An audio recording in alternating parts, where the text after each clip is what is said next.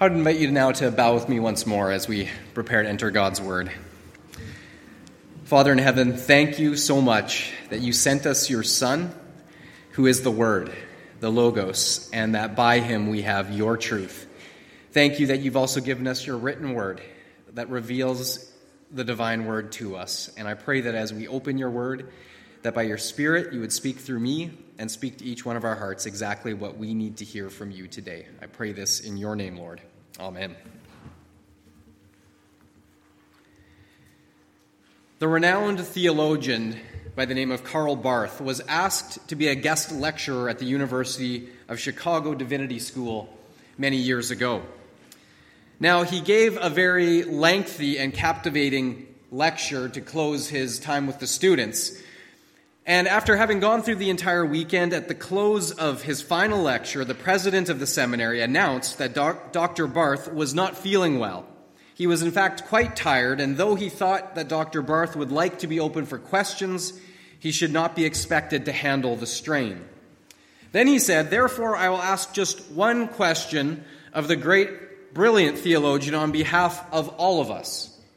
And so he turned to the theologian and he asked him this question of all of the theological insights you have ever had, which one do you consider to be the greatest of them all? It was the perfect question. For a man who had written literally tens of thousands of pages of some of the most sophisticated theology ever put into print. So the students, they held their pencils right up against their writing pads, ready to take down his words verbatim. The premier insight, the key of this great theologian. And Karl Barth, he closed his tired eyes and he thought for a moment. Then he half smiled, he opened his eyes, and he said, The greatest theological insight I have ever had in my life is this Jesus loves me, this I know, for the Bible tells me so. On this fourth and final Advent Sunday before Christmas, our theme is love. All three previous Advents of hope, peace, and joy have led us here to their culmination the perfect embodiment of love, wrapped up in swaddling clothes and lying in a manger. For without the inexplicable love of God, expressed to us through Jesus, nothing else matters. Nothing else matters. But this love that I'm going to be talking about this morning is not just a warm, fuzzy love. This love that I'm talking about, the Bible is translated from the Greek word agape, which is translated agape as the active love of God for his Son and us. And so the key is active love. It's a robust and strong love that it fights and sacrifices itself on behalf of those who they love. So it's, it's an active love. It's a sacrificial love. It's a giving love. It's not about feelings or, or warm fuzzies of romance. This is something far, far deeper that we are talking about this morning. And so, as we revisit the all important subject of God's love once more, I'd like to share with you four key truths this morning about love, four pillars that form the foundation for the complete, fulfilling, and exciting life of a follower of Christ. So, pillar number one is this love is what we are designed for. Love is what we are designed for. In Genesis chapter 1 verse 27, we read this. So God created man in his own image. In the image of God he created him. Male and female he created them. So we are created in the image of God in his likeness. So what does this mean? Well, the first thing it doesn't mean, it definitely doesn't mean that we are God. Some people have a hard time figuring this one out. They think, okay, I'm God. No, no, no, we're not God, but we are created in His image or His likeness. So, in essence, we are designed to be like miniature copies of Him. Physically, after the pattern of Jesus the Son. Spiritually, in that we have immortal souls. Like God, from the moment of our inception, we will not end. We are created to be immortal, to go on for eternity. Where that is, is what is hanging in the balance, but we are eternal, like the Father is. Emotionally, we are like the Father in that we are capable of feelings, We are capable of deep feelings, both good and bad. Intellectually, we are like the Father in that we can reason and think, unlike the animals who can do mostly what they are um, instinctually trained or created to do. There's some training that can be done with animals, but there's no ability with the animal to ask the reason why. Why am I being trained to do this? They just do it. Whereas we as humans, we always ask why. We want to know the reasons behind things. And in this way, intellectually, we are like the Father. We are like the Father creatively, in that, like Him, we can imagine and produce something entirely new that has never existed before. No one else can do that in the entire world other than humans. We can think of and create something new. And finally, we are like the Father volitionally, in the fact that we have the freedom of choice and free will. Now, though as a result of the fall and sin, where we exercise that choice to go against the Father's will, we fall far short in fully realizing all of the aspects of God our Creator. And even though we fall short, the fact remains that we today are still designed in God's image. Every last one of us are image bearers of God. So this is an established fact. So then we must ask ourselves well, what is God like? Who is He? What is His likeness? Well, there are many aspects to God that we could dive into, but the one I want to focus on this morning is the one that we found in our scripture passage, 1 John chapter 4 verse 8. We read three simple yet profound words. A three-word statement that says, God is love. God is love. Now, in this statement, we have to conclude immediately this is not saying that God is just loving. This is saying more than just the fact that God will do things that are loving. No, it's saying something about God Himself. It says God is love. In other words, God didn't just decide one day that He was going to be a loving God. He didn't just make it up either. It's, it's core to who He is, it's a part of His essence. God could no less be love than fire could no less be hot water no less wet. It is so core to who he is that trying to differentiate God from love is utterly impossible because the two are intertwined. And so John, not even attempting to differentiate love from God, simply declares God is love. And so here, when we add these two truths together, we discover, discover something incredible about ourselves. We are created in the image of God, who is love. We are created in the image of God, who is love.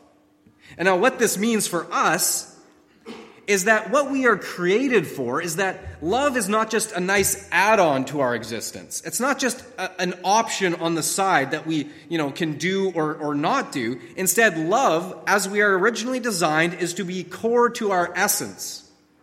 So whether we have love or do not have love defines our very existence and what the outcome of our lives will be. As 1 Corinthians 13 states, the classic chapter on love. Paul writes If I have the gift of prophecy and can fathom all mysteries and all knowledge, and I have faith that can move mountains but have not love, I am nothing. If I give all I possess to the poor and surrender my body to the flames but have not love, I gain nothing. So, quite simply, what Paul is getting at here is that without love, we are missing the very core of our existence and purpose for our existence. So, no matter what we do, he says, without love we gain nothing. And then he says, no matter how smart or talented we are, without love we are nothing. That's what Paul says. We are nothing apart from love. Love is what gives our lives substance and meaning. It is what we were made for. For consider these questions What is a home without love? It's a place to eat and sleep, maybe get some things done, but nothing more. What is a marriage without love? A contractual partnership with some mutual benefits in which perhaps to have and raise children, but nothing more. What is a friendship without love? It's an acquaintance with similar interests and hobbies, but nothing more. What is a church without love? It's a charitable organization or a social club, but nothing more. What is a life without love? It is an existence, one in which we draw as many breaths as we can and go to and fro on the earth for as long as we can before we die, but nothing more. That is a life without love. Love is what fills in and colors all of life. Without it, we're like a flower deprived of the sun's rays, but with it, we thrive like a fresh wheat field after a spring rain.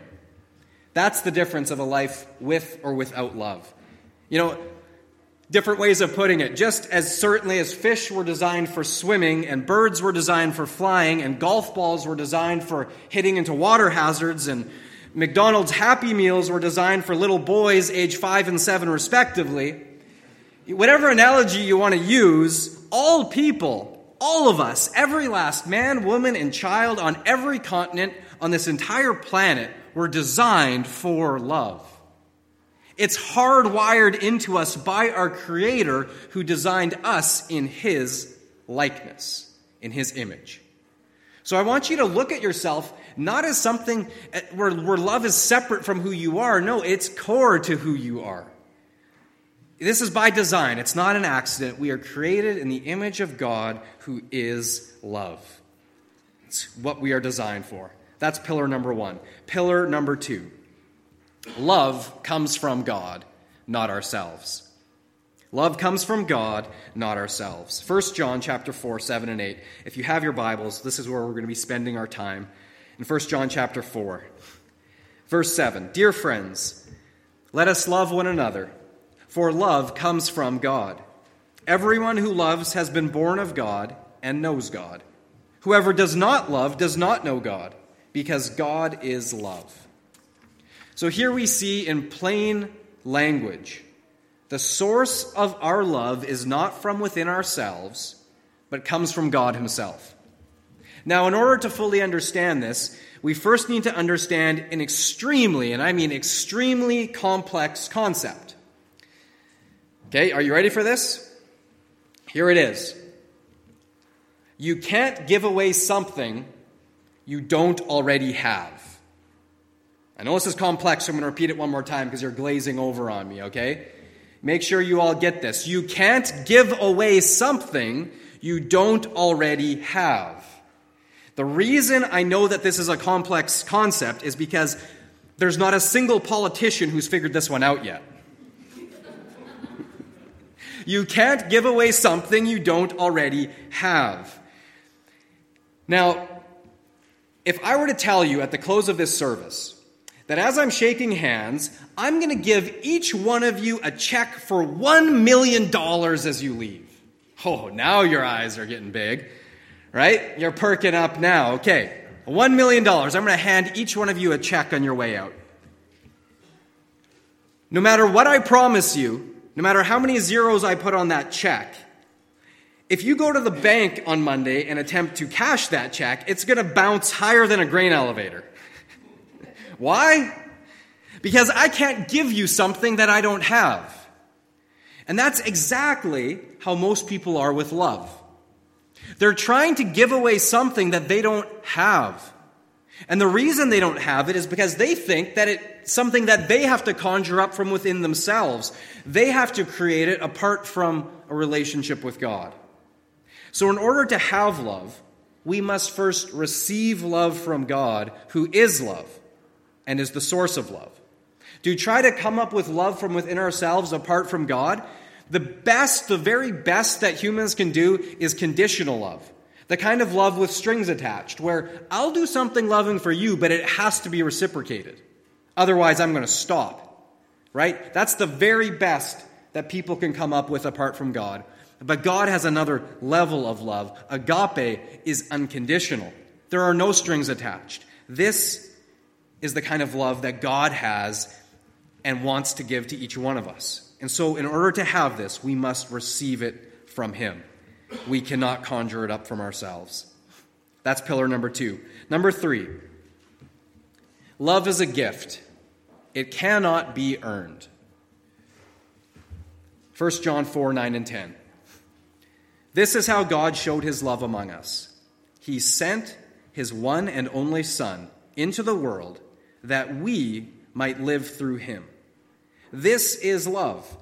Not that we loved God, but that he loved us and sent his Son as an atoning sacrifice for our sins. Now, we began this sermon with the story of the great theologian Karl Barth, who said, The greatest theological insight that he had ever had is this Jesus loves me, this I know, for the Bible tells me so. Who here learned that from their mother? Yeah, most of us did, right? We don't need to go to seminary to learn this. This is something so core, so important. We learn this, most of us, if you had a good Christian mother, you learned this from her. And we all know the children's song by memory. But let me ask you is this truth buried deep in your heart? For while Jesus' love for you is the most basic of all Christian doctrines, it's the most basic. It's why we put it in a children's song and we sing it to our, to our babies. I sing it to Addie every single night. Twinkle, twinkle, little star, and Jesus loves me. Every night. She's ingrained in this. It's the most basic of all Christian doctrines, and yet I would submit to you it is the hardest one for many people to truly receive. Jesus loves me. And the reason is they either feel unworthy of it or that somehow they must earn this love.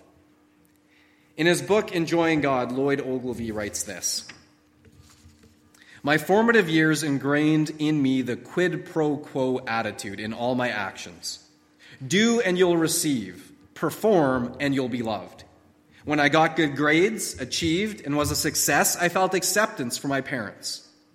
My dad taught me to fish and hunt and worked hard to provide for us, but I never heard him say, Lloyd, I love you. He tried to show it in actions, and sometimes I caught a twinkle of affirmation in his eyes, but I still felt empty. Then, when I became a Christian, I immediately became so involved in discipleship activities that I did not experience the profound healing of the grace I talked about theoretically. I'll never forget as long as I live the first time I really experienced healing grace. I was a postgraduate student at the University of Edinburgh. Because of financial pressure, I had to accordion my studies in a shorter than usual period. Carrying a double load of classes was very demanding, and I was exhausted by the constant feeling of never quite measuring up. No matter how good my grades were, I thought they still could be better. Sadly, I was not living the very truths I was studying.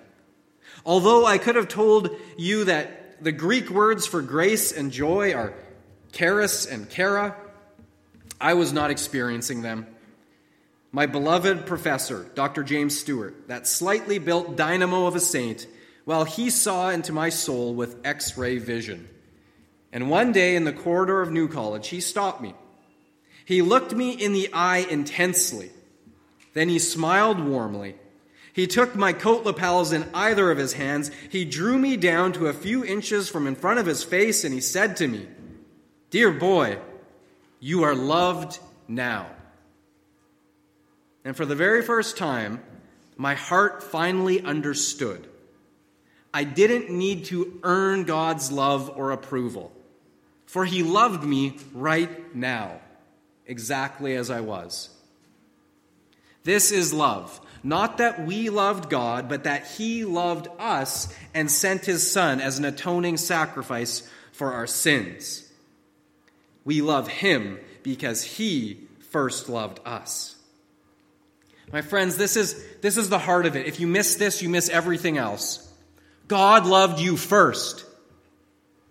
God loved you first.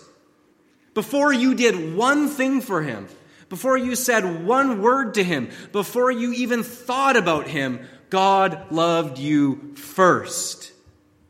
He loved you with an everlasting love.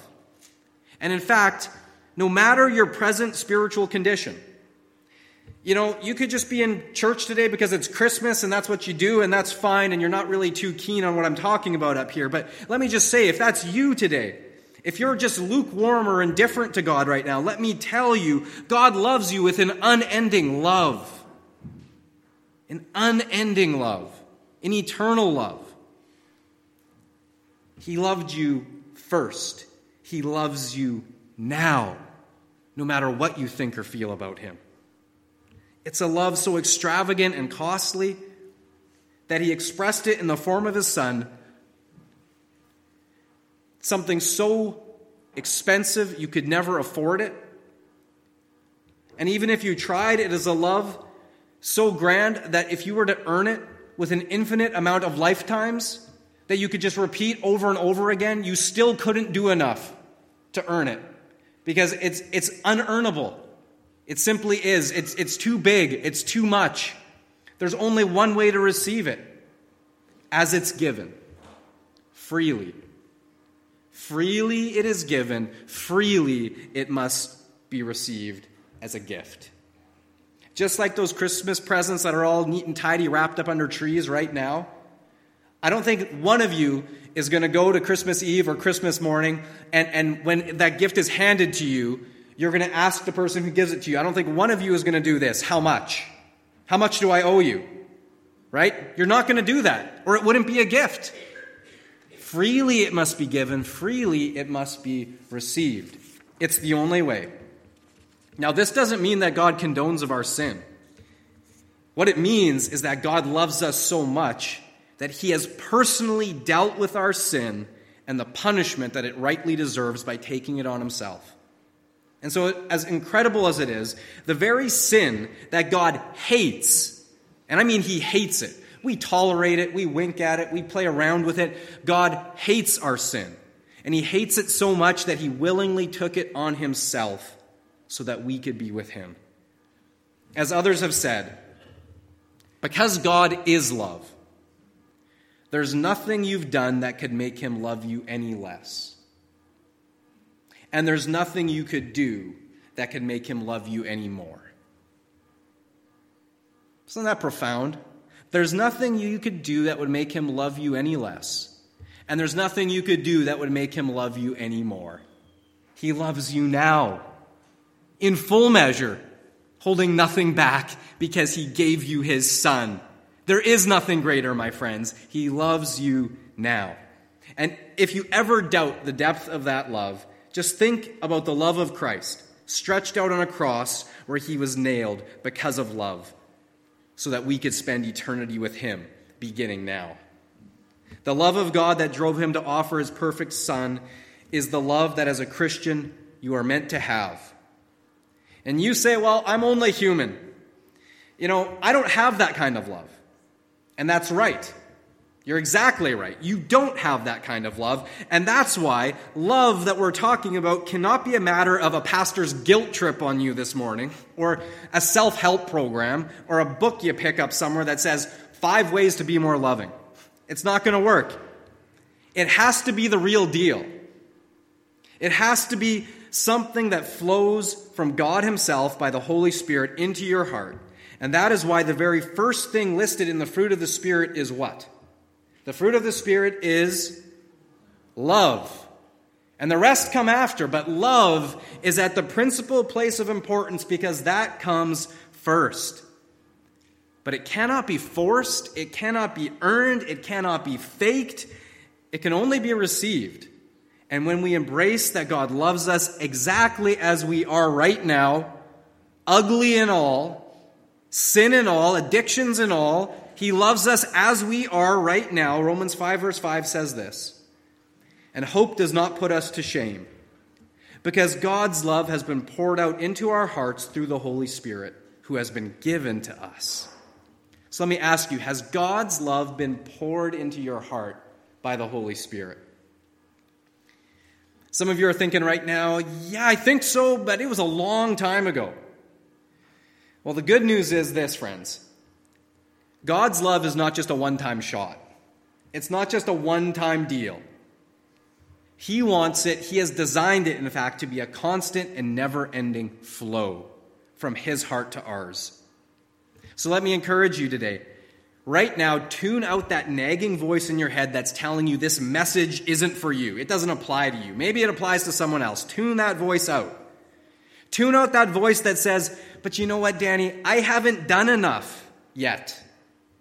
Tune out that voice that says, you know, I just haven't been good enough this year. And maybe next year, you know, New Year's resolutions right around the corner. Next year, I'll get my, my life in order and then I will really embrace this. Tune that voice out because it's all a lie from Satan.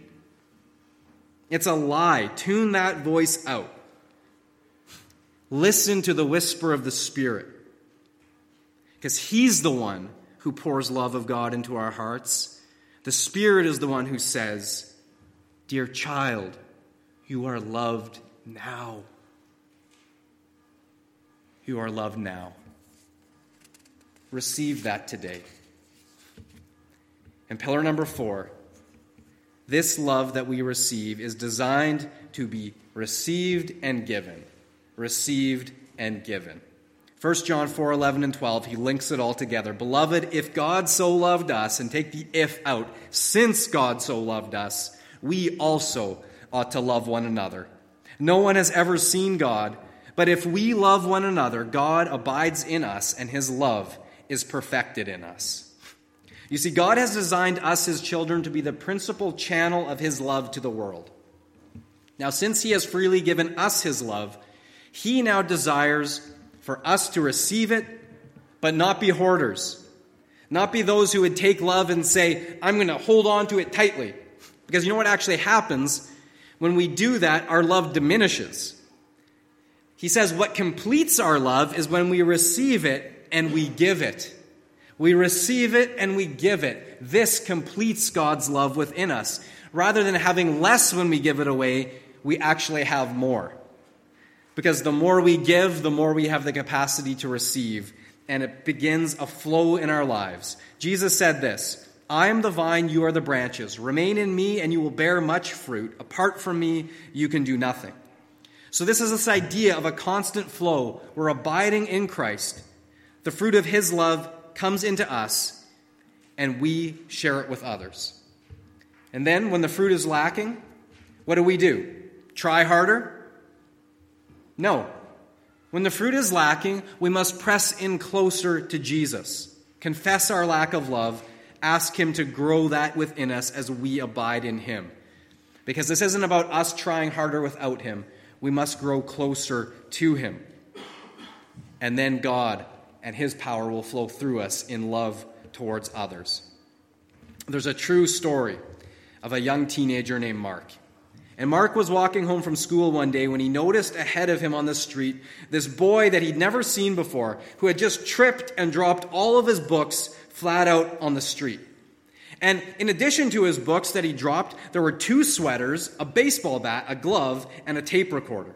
Strewn out like a yard sale on the street, he noticed this boy he could have walked past, but something inside of him said, Help this boy. So Mark stopped. He knelt down. He helped this boy pick up his yard sale of items on the street. He dusted them off. They stacked them back up. He said, You're carrying so many things. Let me help you. So he took some of the boy's things. They were going the same way, and he carried them for him. As they kept walking down the street, Mark learned the boy's name was Bill. Bill loved video games, baseball, and history. He also learned that Bill was having a lot of trouble with his subjects in school. He was close to failing. He learned that he'd just broken up with his girlfriend. They arrived at Bill's home first, and Mark then was invited in for a Coke and to watch some TV. Bill and Mark spent the afternoon together. They had some laughs, they shared some small talk, and Mark went home. They continued to see each other around school after that. They had lunch together once in a while. They eventually ended up going to the same high school, where they were in contact over the years. Finally, the long awaited senior year came, and three weeks before graduation, Bill asked Mark if they could get together for a talk. Bill reminded him of that day years ago when they had first met. He said, Do you ever wonder why I was carrying so many things with me from school that day? Well, you see, I was cleaning out my locker because I didn't want to leave a mess behind for everyone else. You see, I had stored away some of my mother's pills and I was going home that afternoon to commit suicide. So you see, Mark, when you picked up my books for me that day, you did way more than you know. You saved my life. Just as God long ago proved his love for us was real by putting it into action, so too we prove to a skeptical and disbelieving world that Jesus' love is real by putting it into action in real and tangible ways, small ways. You wouldn't even think twice about helping someone pick up their books. But Mark doing that that day saved someone's life without him even knowing it. And who knows, even the smallest acts of love that you could do today, tomorrow, and the day after may do way, way more in the recipient's life than you can even imagine right now. Because it's not about what you can do, it's about what God's power is doing through you as we obey Him and are in step with the Holy Spirit. Something as small as helping someone pick up their books could, in fact, save their life and change their eternity. 1 John 3 16 to 18 says, This is how we know what love is. Jesus Christ laid down his life for us, and we ought to lay down our lives for our brothers and sisters. If anyone has material possessions and sees a brother or sister in need but has no pity on them, how can the love of God be in that person? So, dear brothers, dear children, let us not love with words or speech, but with actions and in truth. And so, my prayer for us this Christmas time is that we would receive these truths. Love is what we are designed for. That love comes from God, not ourselves. That the love is a gift that must be received. Love is designed to be poured out richly in each one of our hearts. And may this Christmas time, it flow freely from us to others by the power of the Holy Spirit and for the glory of Christ Jesus. For this is the love that changes the world. Amen. Heavenly Father, how richly you have blessed us, how extravagantly, that we should be called children of God, that you so lavished your love upon us that you saw us as worth saving, as worth dying for, as worth suffering for in the worst possible way, all for the sake of your great love. And so I pray, Lord, today for anyone here today who's struggling with this very basic yet essential truth that Jesus loves me. Holy Spirit, I ask that you would just remove the barriers to the heart that each one of us could know and receive right now, this very moment. You love us now. Not as we want to be, not as we were in the past, or, or maybe we could if we tried harder. No, you love us now, exactly as we are. And so I pray, Lord, that receiving this love would do something powerful in each one of our hearts and our lives today. And that it wouldn't just end at the close of this service, but that it would carry forward, Lord, as we celebrate Christmas, which really is to say we celebrate your great love for the world. And so, Lord, as we celebrate your love this Christmas time, may it flow into our hearts and flow freely from our hearts to those around us. And especially, Lord, to those who are lonely and hurting and broken, and those who do not yet know you. May they see the love of Christ in and through us. In Jesus' name we pray for your glory. Amen.